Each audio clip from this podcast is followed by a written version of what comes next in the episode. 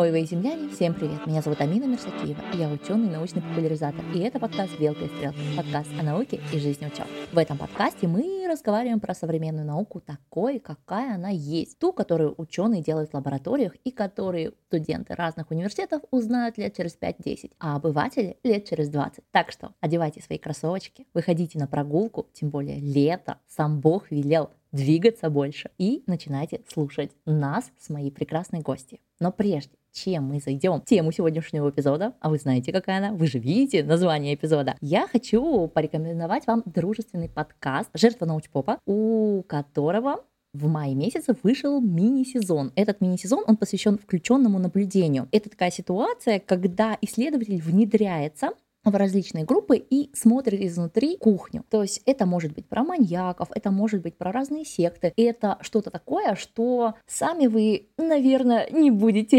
исследовать, но очень интересно узнать из первых уст, как же на самом деле живут вот такие вот особые группы нашего с вами общества. В этот раз Аня разбирает те книги, которые, скорее всего, не были переведены на русский язык, поэтому как минимум интересно послушать то, что, возможно, вы сами никогда не пойдете читать. Жертва научпопа была у нас в гостях в подкасте «Белка и стрелка» в апреле 22 года. Тот эпизод зашел просто на ура, и поэтому рекомендовать мне особенно приятно. Дружим мы уже очень давно, Сама я постоянно слушаю этот подкаст. Надеюсь, вам тоже понравится. Тем более мы с Аней сейчас относимся к одному лейблу, лейбл Talk. Так что если вам хочется запустить какую-то рекламу или порекомендовать наш подкаст кому-то, то вы знаете, к кому обращаться. Вся информация в инфобоксе. Ну а мы переходим к очень важной теме. Тема, которая будоражит мой инстаграм уже больше года. И это тема похудения. Я пригласила сегодня очень классного специалиста в теме похудения. Человека, к кому я сама обращалась э, прям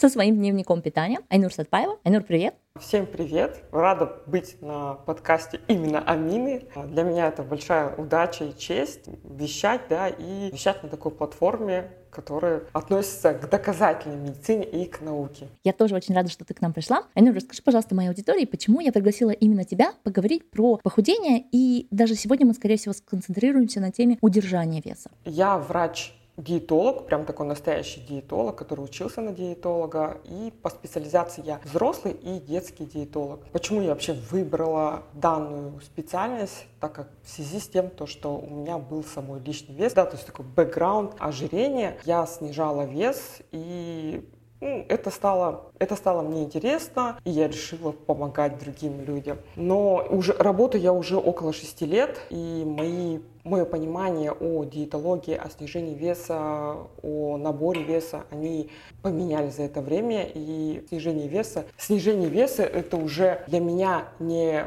пятиразовое питание, дробное, да, это не про овощи, это нечто большее, больше, наверное, связано с психологией и с пищевым поведением. Придерживаясь в подходе с пациентом доказательных принципов час активно внедряю помимо обычной диетологии, да, обычно, обычно как я пациентам, например, там, объясняю, да, для чего им нужно питаться, как питаться, режим, я уже внедряю техники когнитивно-поведенческой терапии, да, потому что питание все-таки это про наше поведение, да, то есть и снижение веса это связано с нашей головой, да, это на голове у нас находится в, гол... да, мозг и и рот, да, поэтому сейчас активно внедряю техники когнитивно-поведенческой терапии. Сегодня мы с тобой сконцентрируемся на разных исследованиях, которые лично меня очень сильно беспокоят. Выскажем какие-то мнения про то, что говорили коллеги, да, в других подкастах. Это, конечно же, в первую очередь Эндрю Хюберман, англоговорящий подкаст нейрофизиолога, который просто, я не знаю, наверное, самый знаменитый научпоп подкаст о человеке, о всяких заболеваниях, о здоровье, но также посмотрим на другие исследования. Наверное, прежде чем мы с тобой начнем,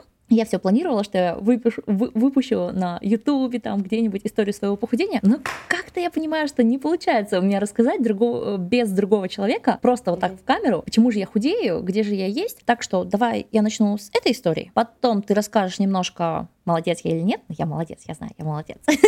А, вот, а потом мы с тобой перейдем прямо-прямо к самому мясу. Итак, Дорогие товарищи, я угу. поправилась очень сильно после 2020 года. Потому что, во-первых, я переехала в Германию, это моя вторая миграция, и она проходила не очень легко и очень тяжело. Во-вторых, потому что у меня угу. была депрессия. У меня после депрессии было расстройство аппетита. То есть у меня не было проблем с пищевым поведением. Я ела все, но ела очень мало. И сама того не понимала. А расстройство аппетита было одним из признаков, по которым мне диагностировали депрессию в целом. И получается, что от депрессии-то я избавилась, а вот а, с аппетитом училась дружить больше года. Из-за того, что у меня не было чувства голода, адекватного, такое, какое есть у большинства людей, я однажды поставила эксперимент и решила покушать, когда захочу есть. В 2 часа дня я решила, что пора завязывать. Эксперимент придется досрочно закрыть, потому что чувство голода не приходило. Но при этом, когда я ела, я чувствовала насыщение и понимала, что вообще-то я была очень голодна. Но мозг этого не считывал.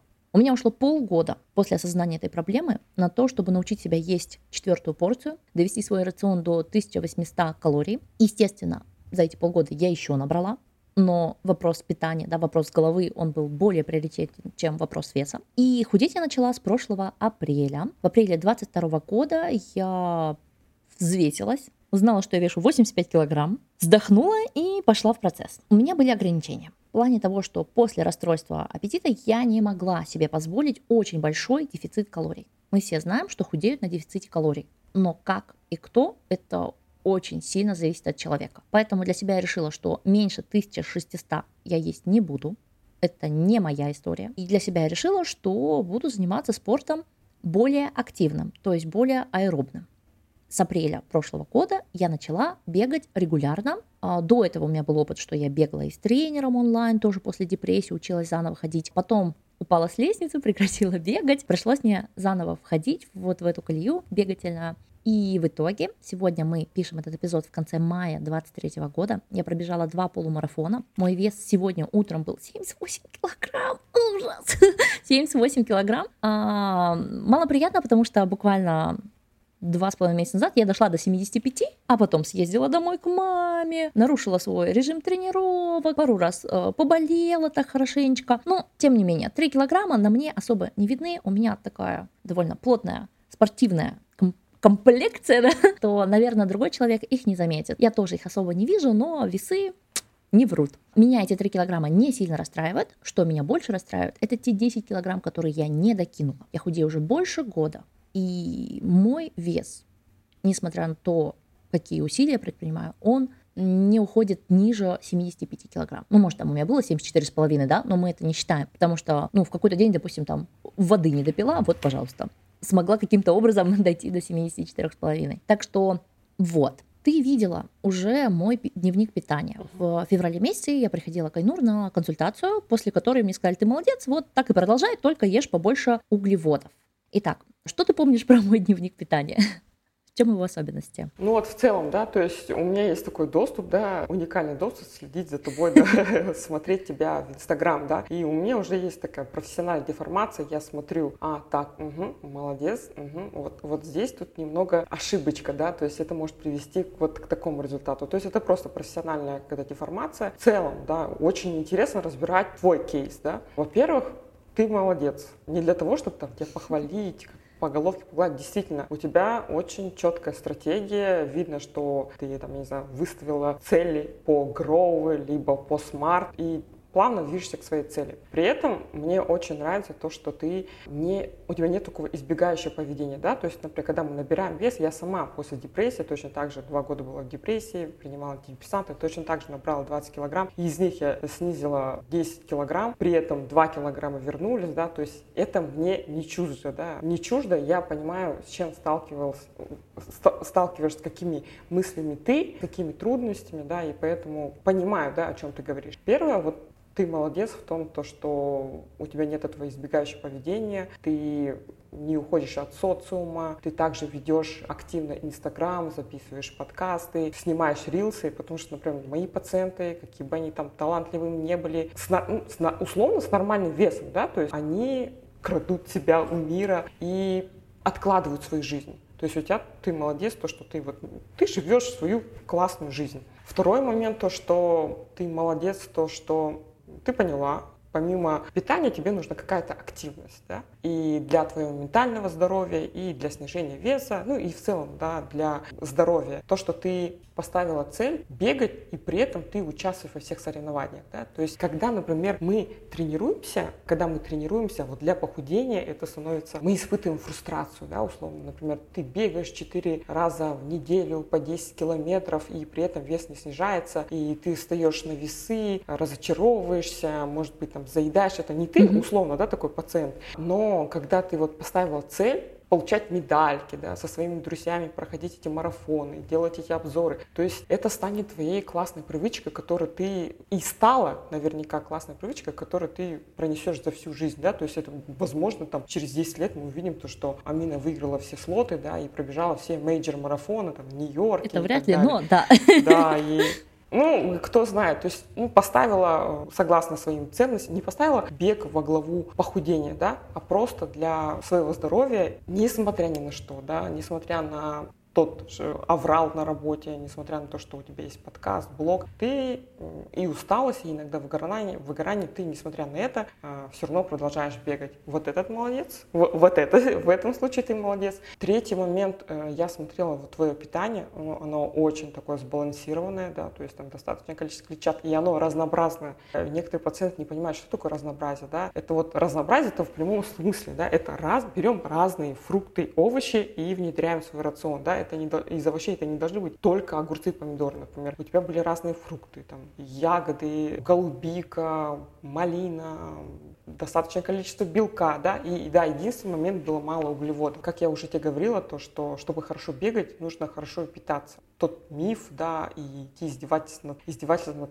которые подвергаются пациенты, да, они где-то прочитали, то, что вот надо на голодный желудок бегать, и тогда жир будет сжигаться. Нет, на самом деле, вот представьте себе машину, да, и она не заправлена. Как она будет, и у нее нету масла, как она будет бегать, она будет ехать, да, она будет ехать очень плохо, да, может быть, даже в процессе езды у машины какие-то будут поломки, там, не знаю, двигатель сломаем. Точно так же и с человеком. Чтобы хорошо бегать, чтобы хорошо тренироваться, а, нужно топливо, да, и в этом случае хорошо подходят углеводы. И после этого, да, и насколько я помню... Я скинула 2 килограмма тебя... сразу после да, того, как кил... ввела. А, мы с тобой где-то в начале февраля созвонились, и уже 5 марта я бежала а, свой полумарафон. Вот минус по-моему, 6 недель до, нашей, до нашего созвона у меня был прям очень стабильный вес. После этого я сразу похудела на 2 килограмма и потом еще килограмм догналась. Вот. Это прямо хорошо сказалось. Причем сразу после полумарафона через какое-то время я не смогла тренироваться. В марте у меня была минимальная физическая активность,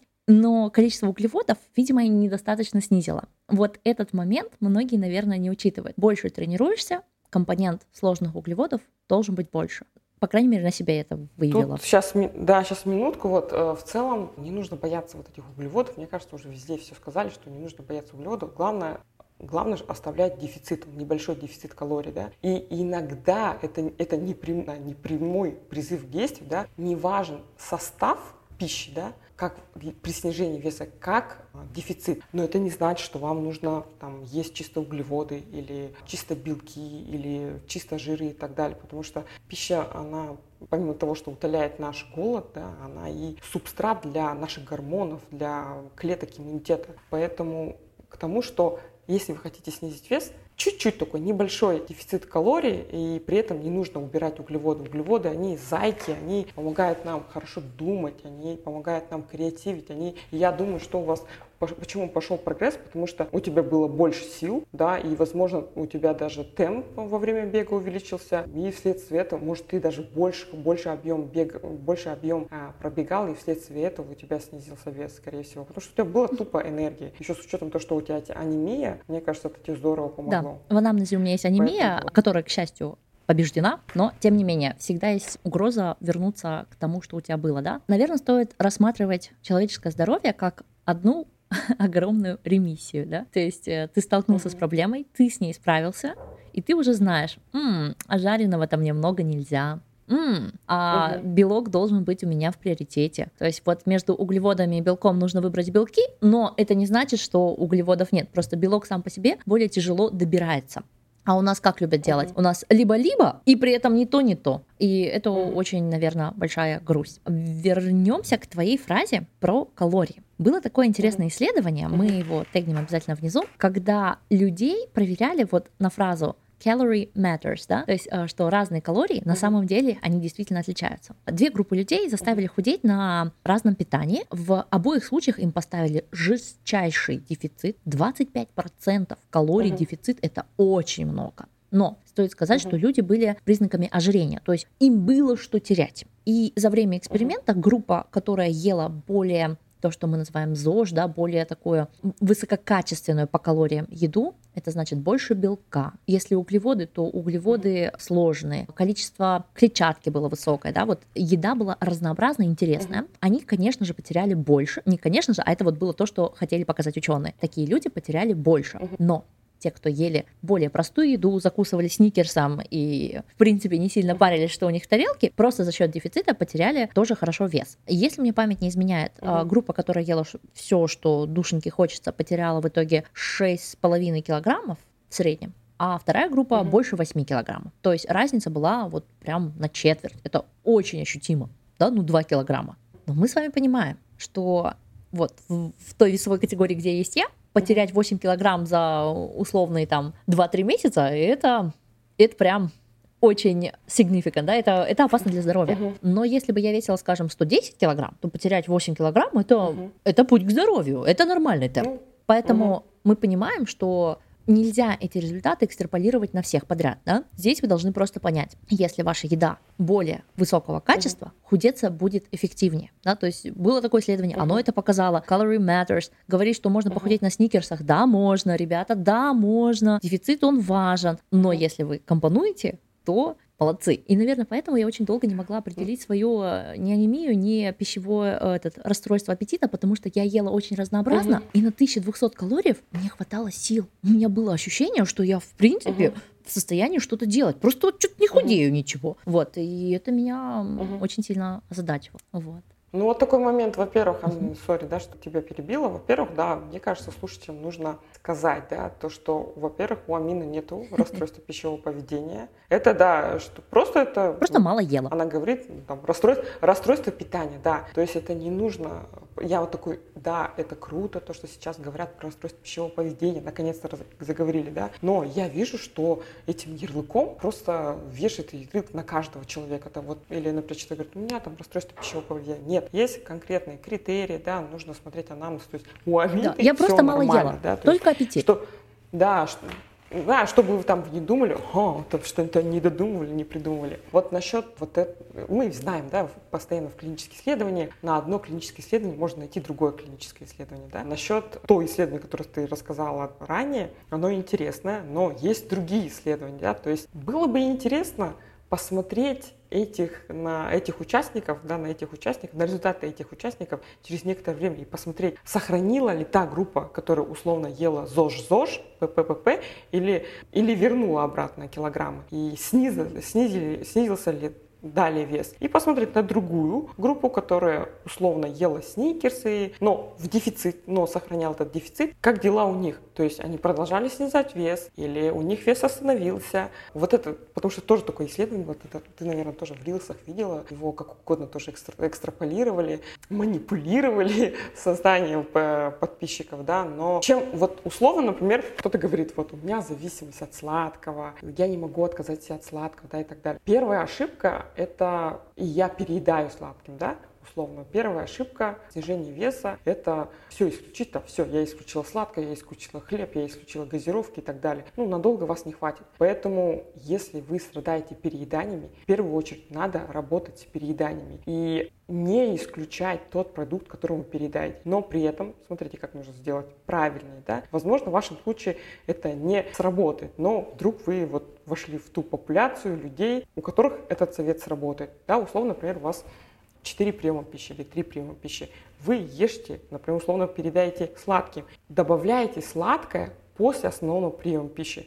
То есть и тем самым мы снижаем риск переедания тем самым сладким. Или, например, вы переедаете, не знаю, конечно, я не рекомендовала бы каждый день есть какой-то junk food, да, но условно добавляйте после основного приема пищи то, что вы, чем вы переедаете. Не исключайте этого. И, возможно, в долгосрочной перспективе вам удастся сохранить вес и даже снизить вес. Ну, то есть, типа, вы там месяц худели, ну, решили продолжить вы не удовлетворены этим результатом и решили дальше продолжать. Поэтому ни в коем случае не исключайте то, чем вы переедаете. Я полностью да. согласна. А, но, но это такой момент, который заставил меня буквально в последнем месяце угу.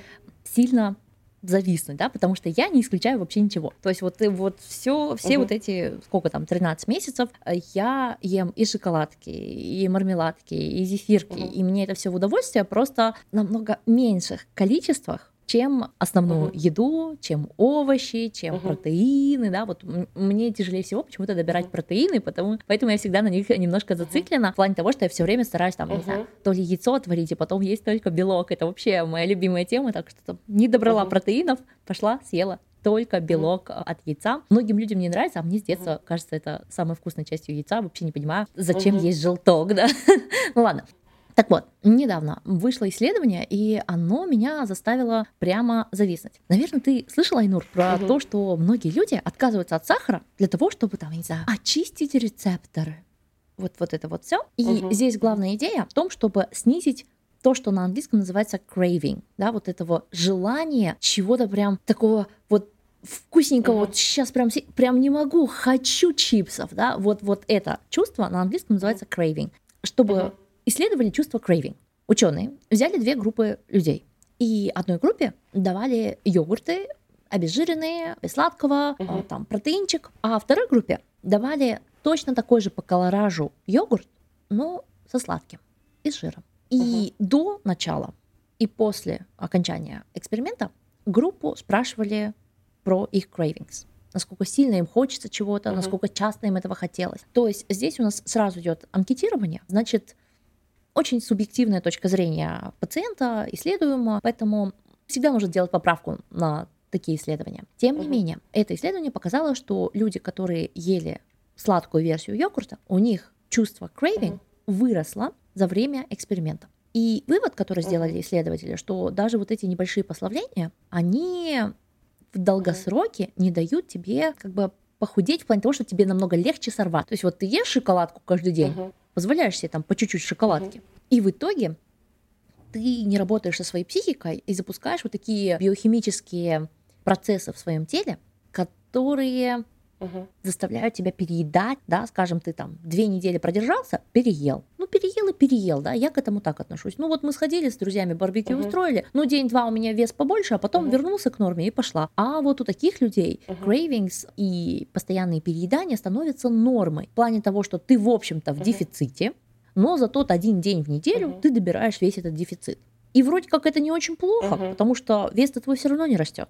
Но он и не падает согласись, к угу. весу сейчас Потому что похудеть люди чаще приходят с точки зрения здоровья, да, то есть лет 10 назад я видела, что все худели, чтобы быть красивыми, да, вот прям была очень такая uh-huh. сильная ассоциация худой человек, красивый человек. Сейчас стройный человек, то есть uh-huh. опять поменялось уже само слово, стройный человек, здоровый человек. И я uh-huh. слышу такую коннотацию uh-huh. намного чаще. Не знаю, у тебя, наверное, профессиональная деформация возможно, ты слышишь предыдущую версию чаще. Скажи, люди все еще воспринимают худой и красивый? Ну, здесь, во-первых, да, это, во-первых, да, почему так, возвращаясь к исследованию, которое ты говорила ранее, да, возможно, здесь проблема, не то что проблема, мне кажется, стоит затронуть про вопросы микробиоты. Да? То есть в нашем организме 100 триллионов микроорганизмов, архей, бактерий, вирусов, да, которые прекрасно уживаются в нашем организме. Да? И, насколько помню, их количество 3 килограмма, да. И у нас в желудочно-кишечном тракте тоже какие-то, может, колонии бактерий, да, вот эти микробиоты. И условно есть микробиота, которая питается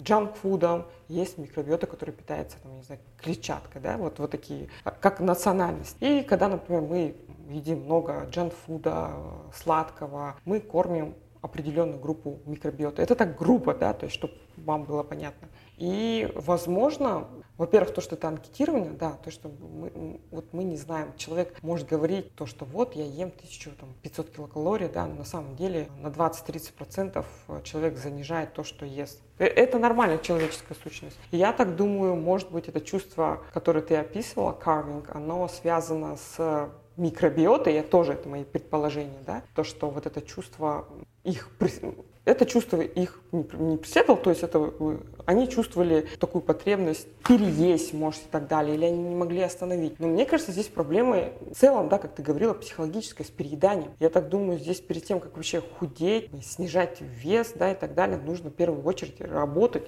Это подготовка должна быть, да, мы не, не можем вот так это как, например, ты, например, учишь немецкий язык, да? Перед тем, как учить немецкий язык, ты, наверное, прошерила все сайты, может, посмотрела на итоги всех преподавателей, да, которые могли бы тебе помочь со спикингом. Ты посмотрела все учебники. То есть у тебя какая-то была подготовка, да, перед тем, как изучать немецкий язык. Снижение веса, о чем мы сегодня говорим, а большую часть времени, это тоже обучение, и нужно к нему готовиться точно так же, как и любому а, обучению. Да? Например, вы хотите бегать, вы посмотрели там, в инсте, выбрались какого-то, замотивировались на бегуни разных, да, там, подписались на них. Потом нашли себе кроссовки, да, посмотрели обзоры. Да, это, то есть подго- это подготовка. Скачали какие-то приложения, купили себе там девайсы, гармины, а, полары и так далее. То есть у вас была подготовка. Точно так же при снижении веса нужна подготовка как я уже говорила, надо в первую очередь работать с перееданиями.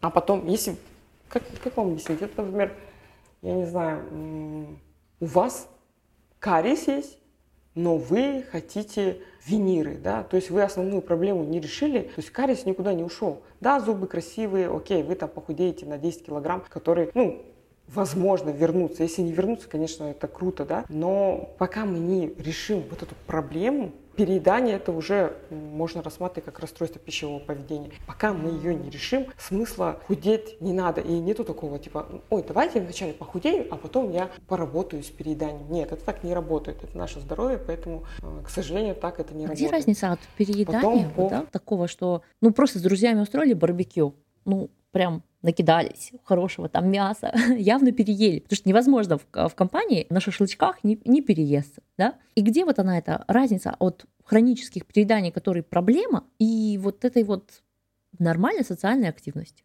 Ну, блин, передание, передание, рознь, да, то, что вы, а что меня опять не канцелили, не говорили, вот. Заканцелить по-любому, не переживай. Сейчас да, придут, поругают. Передание плохо, а, чего она говорит, она вообще врач или не врач. Передание вот такие вот в кругу семьи, ну, то, Новый год, например. я так не хочу называть, да, то есть, да, ну, то есть это типа нормально. Но тоже такие есть исследования, мы как будто, знаешь, вот карты играем. А есть такое исследование, есть такое исследование, да. То есть есть такое исследование, да, что действительно во время праздников рожде, рождественских, да, там Рождество, Новый год, человек набирает условно там 2-3 килограмма и в надежде то, что там даст новогоднюю, напишет новогоднюю резолюцию и похудеет. Нет, э, оказывается, ну, например, человек условно набрал 3 килограмма и снизил 2 килограмма, а 1 килограмм это остался. И то есть есть риск, даже в таких новогодних послаблений, есть риск там, через 10 лет там, набрать эти 10 килограмм. Вот, и опять, чтобы никто не думал, а как же жить, да, а что то делать, если это нельзя, то нельзя и так далее. Чем, в чем вот эта разница, да? Есть один такой тип, не то что тип переедания, да, это моя классификация, да. Вот условно есть такой тип переедания, когда человек, например, один день сел на детокс, потом решил есть там 1300 килокалорий. И вследствие того, что он просто организм не добирает энергетического субстрата, чтобы просто существовать, чтобы дышать, чтобы качать свою кровь, чтобы какая-то мозговая деятельность происходила, он просто не добирает калорий. Ну, как машина не добирает бензина. И вследствие этого, вот как пациенты называют, происходят срывы. Да? Есть, это называется в русском языке, называется компульсивное переедание. Но в английской литературе, там DSM-5, это называется компульсивным перееданием, но это уже расстройство пищевого поведения. Вот такая есть путаница, да, чтобы иногда мы сами э, путаемся в этих дефинициях, да, и то есть вследствие того, что просто тупо человек не добирает калорий для своего существования, для работы своего организма, он потом там через две недели продержался на 1200 килокалориях, да, и на детоксах, и, или на голоде, и условно через неделю он благополучно эти, э, эти килограммы набрал. Бывают такие вот, знаете, передания, часто пациенты говорят, вот я не заметила, убирала со стола, в рот положила то, что не доел ребенок, да, или, например, то есть систематичность передания. Я бы сказала, да, чтобы было понятно, это систематические передания. То есть, окей, там, раз в месяц, например, вы собрались, поели с друзьями, это ок, да, то есть ты знаешь, что через, две через два дня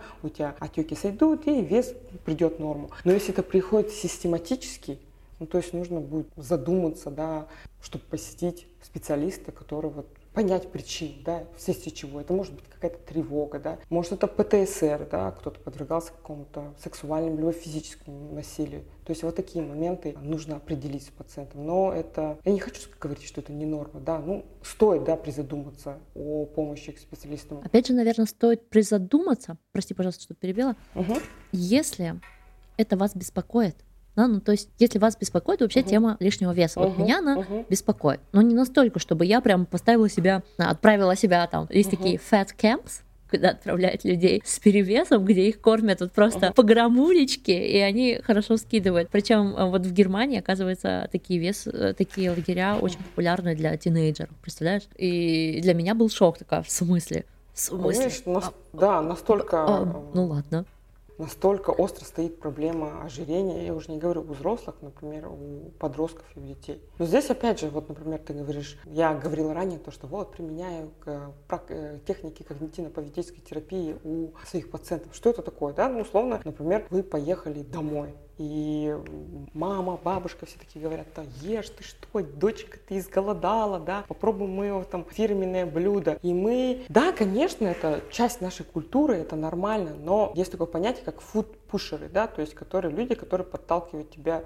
ну, переесть, да, условно. Некоторые преследуют это может быть просто проявление заботы, любви, да, они просто сами не понимают то, что вас пушит к переданию. Есть такие люди, которые действительно, возможно, вам завидуют, видят вот Амина так постранела, похорошела, да, и так далее. И саботируют, да, ваш, да, ваш план питания. Хотя, ну, они знают то, что это вас тема интересует, тема здоровья интересует. Есть такие люди. И как вот на помощь приходит когнитивно-поведенческая терапия. То есть, как мы можем помочь пациенту, да? То есть, это саботирующая ситуация, которая может быть, окей, он там переел, набрал вес и вернулся, да, к себе домой, встал на весы, и, например, ты сразу вернулась к своему привычному рациону, к своим тренировкам, да, а, окей, там типа 2 килограмма, ничего страшного. Есть такие люди, возможно, то, что этот набор веса запустит, кажется, вот все, я никогда не похудею, гори сарай, гори хата, раз я набрал, все, я продолжаю, например, передать. То есть мозг запустит такое поведение. И поэтому здесь мы как работаем с пациентом, да, во-первых, как правильно, не то, что как правильно, как вы могли ответить тем, которые вот этим фудпушерам, да, условно, например, мама вас кормит, она не со зла, да, там, родственники, подруги, то есть думать вот прям такой ответ. Если, например, мама мне будет там предлагать там разные блюда, то есть вы для себя пишете, пишите прям в заметках, там, я там попробую чуть-чуть по кусочку и скажу маме, что я наелась, или то, что, например, блин, у меня там гастрит, да. То есть вам нужно такой готовый ответ на такие ситуации, да, чтобы не было переедания, да, условно. И, или, например, это как вот, тоже, наверное, некорректно сравнивать, вот алкогольная зависимость и никотиновая зависимость. И, условно, например, курильщики, у которых есть алкогольная зависимость, они тоже такие используют техники, а, например, я расскажу про свою историю, да. Я 28 лет никогда в жизни, не то, что никогда в жизни не курила, я лукавлю, да, я иногда бывала курила, но систематически я закурила в 28 лет во время своей клинической депрессии после потери близкого человека. И я решила справляться э, таким образом. Ну, своего рода такое повреждающее, самоповреждающее поведение было. И мне было очень сложно несмотря на то, что у меня был такой небольшой опыт курения, бросить это. Я прям себя записывала. У меня была такая тяга покурить, особенно я проходила когда кальяны, мне хотелось пойти и вкусить этот запах никотина и расслабиться. На самом деле я себе писала, так, Айнура, тебе нельзя курить, потому что ну, рак легких лечится, во-первых, дорого, да, тебе придется квартиру, которая у тебя дорого стоит, нет, поэтому тебе нечего будет продавать, и думаю, у тебя нет детей, которые могут тебе собрать деньги, думаю, сейчас так собирать какие-то пожертвования, думаю, нет, так что давай, Нура, ты просто прекращаешь курить. Я себя прям записывала, а, когда мне хотелось курить. Потом второе, например, я, ну, одно из ценностей моей жизни, это вот путешествие, когда вот будешь ты в Японии возле вулкана, да, и тебе нужно вот подняться от ты будешь думать не о том, то, что каков прекрасен вид, да, а ты захочешь в первую очередь покурить. Я такая думаю, я не хочу быть зависимым. Третье, это то, что меня добило, и я прям записывала. И у кого-то, я из психиатров видела в сторис, то, что он говорит, то, что да, это никотиновая зависимость, это психическое заболевание. Я такая, я не хочу себя самоидентифицировать психически. Я не стигматизирую, чтобы вы знали, что я не стигматизирую никого, но мне было важно считать себя психически... С клинической депрессией я, мне важно было считать себя психически здоровым человеком. Ну, то есть я не хотела относиться к э, людям, у которых есть зависимость. И я прям писала, потому что то-то, то-то, то-то. Я знала то, что такую информацию, да, то, что вот эти рецепторы никотиновые, они обновлятся через 17 дней. И я себе говорила, просто продержи 17 дней, этот промежуток, и будет все хорошо, окей. И ты как, я э, уже год не курю, есть, есть такие иногда, когда я прохожу или кто-то рядом курит, тяга покурить или попросить, но я себя отдергиваю, думаю, нет, у тебя, ты уже год не куришь, тебе это не нужно. То есть, но при этом я прям прописывала, почему мне не нужно курить. Точно так же, например, и когда человек там снижает вес, у него начинаются вот такие, знаете, саботирующие мысли или на приеме, да, пациенты говорят, ну, у меня нет времени готовить, да, или нет, я не могу, я не могу есть э, сидя, у меня нет времени, нет. То есть мы работаем с этим саботирующими мыслями, да, то есть я хочу там снизить вес, чтобы там 45 лет мне не делали эндопротезирование тазобедренного сустава вследствие того, что у меня был лишний вес, да, это проходить какую-то сложную реабилитацию и платить много денег для этого. То есть вот такие, ты себя вот мотивируешь сделать то, что тебе не хочется, да, потому что все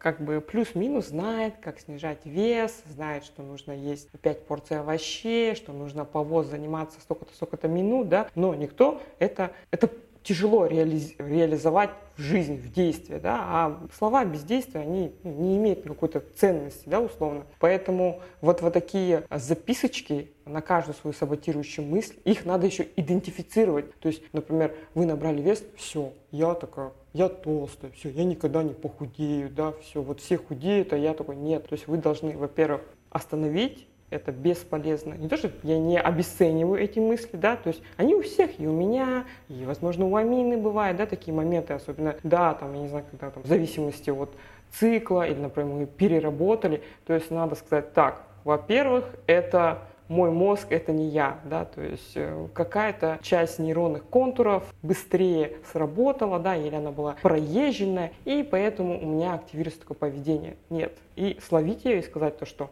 это бесполезные мысли, они приведут к перееданию а вы вот его условно там словили, да, и придумали, не то что придумали, ответили себя, себе на, этот, на эту саботирующую мысль. Это как вот в маркетинге, работа с возражением, да. И в медицине мы тоже работаем с убеждениями пациента. То есть, например, условно ты такая пришла говорит, ну, я вот, от углеводов, я не ем углеводы, потому что там я, возможно, наберу вес. Я тебе начала там приводить какие-то доводы, какие-то факты. Я такая, ну, ладно, окей, послушаю эту женщину, может, она что-то толковое и знает, да. И может, не зря она получает свою зарплату, да? Да, да, может, не зря, вот не зря, наверное, слушает, да, то есть. И э, ты решила, ну, как бы мой совет, мою рекомендацию, да, как врача, интегрировать и реализовать свою жизнь. И такая, о, прикольно, это, оказывается, работает. То есть вот так мы постоянно с пациентами работаем с их убеждением. То есть, например, там, я не хочу пить статины, да, потому что они вот, вот так плохо влияют. Такая объясняю, что есть атеросклеротерическая бляшка, она вот, ее ножка а, нестабильная, и вот этот статин, он укрепляет вот этот корень атеросклеротической бляшки, чтобы не случился, не оторвался тромб, да, и не случился инфаркт инсульт. То есть, и такой, а, ну ладно, ну что вам важно, например, там, не знаю, ваша, ну, условно, эрекция, да, которую можно вылечить, да, либо вот важно жить, жить, быть не, быть не мертвым, да, то есть вот такие моменты, быть не парализованным. То есть это вот такая работа с убеждениями своими, это очень сложная работа. Снижение веса это очень сложная, энергозатратная работа, и это обучение. Это, это как вы вот учите какой-то язык, в какой-то момент вам кажется, вот я тупая, я никогда не выучу там, английский или немецкий язык. Все вот все знают, а я не знаю. Но вы понимаете, что нужно пройти этот момент, а мозг отдохнуть, возможно, мозг обработает эту информацию, и у вас как пич на иностранном польется как песня. То есть нужно время. Это как навык.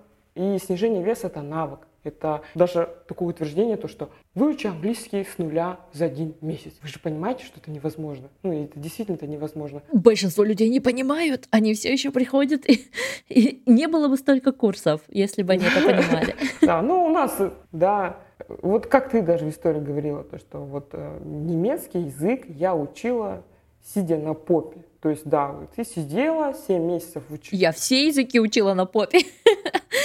Да, все языки. И, конечно, ты скажешь, ну, конечно, Амина, она а, росла в такой среде. Попа хорошая, поэтому сидит хорошо, да?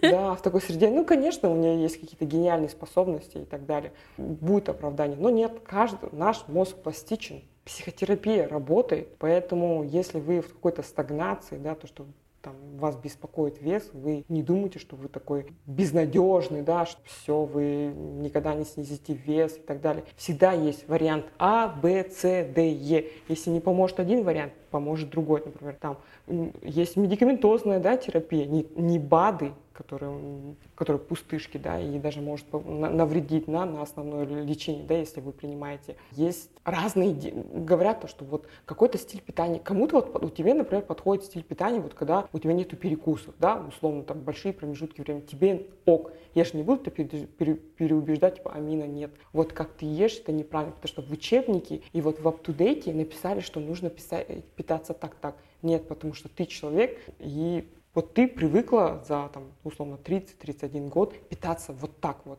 И, и тебе это удобно, тебе это ок. Если это тебе подходит, все, значит, мы работаем и апгрейдим твое питание, да, как-то улучшаем, да, какие-то изменяем, чтобы там снижался вес и, например, не, ты не набирала вес. Поэтому, короче, снижение веса вот примерно такой сложный, многогранный процесс, длительный, который требует ресурсов временных, иногда даже денежных, да, и много психологических. То есть настраивать себя там на длительную дистанцию. Не выучить английский язык с нуля за один месяц. Так, это так не работает. А жаль. Поэтому... Да, жаль, конечно. Была бы какая... Но сейчас, знаете, то, что применяется когнитивно-поведенческая терапия, да, есть даже вот этот коучинг, да, не знаю, у нас все равно есть больше возможностей, особенно кто слушает в Казахстане, да, например, снизить вес, нежели а, кто, например, живет в США, да, там, например, медикаментозная терапия очень дорогая, там, если у нас стоит 100 евро, да, условно, то там в США стоит тысячу. Ну, конечно, мы можем сетовать на то, что, конечно, у них уровень жизни выше, но это очень дорого за день, там, там шприц, там, лироглютида, да, вообще такое можно говорить? Ну, в общем. Говорить можно, а, но подробнее мы с тобой это возьмем в следующем эпизоде. Как вы понимаете, тема настолько важная, что будет больше одного эпизода, поэтому давайте зафиксируемся здесь. Для того, чтобы похудеть, нужен дефицит калорий. Но этот дефицит не должен быть очень большим, потому что иначе вы будете переедать. Питание должно быть разнообразное, и работать нужно с головы. Для того, чтобы похудеть, нужно закладывать очень большое количество ресурсов. Но беретесь вы степ-бай-степ. Например, сегодня вы решаете, что вы будете есть больше овощей. Завтра вы решаете, что а теперь нам нужно выровнять уровень протеинов. Послезавтра вы понимаете, а теперь пришло время отказаться хотя бы одно, от одной из трех моих вкусных шоколадок. Шаг за шагом вы придете к своей цели. Пробуйте разные методы, разные техники, и все у вас получится. На любой случай у нас есть научное исследование, которое подтвердит, что именно ваш путь похудения самый правильный. Как минимум, он сам, самый правильный для вас. Заглядывайте в инфобоксы, там куча полезной информации и обязательно заглядывайте в Телеграм, потому что там будут хорошие ссылки, ну, удобные для прочтения ссылки и научных работ, и разных материалов, которые в неделю выхода этого эпизода будут идти в поддержку. Загляните обязательно на YouTube, там будет эпизод про а, то, что я ем, влог моего питания. Я очень надеюсь, что я его выпущу до. И будет обзор на часы, которые считают калории сами по себе. А в следующем эпизоде мы будем говорить больше про то, как удержать вес, когда ты похудел. Всем пока-пока. Всем пока.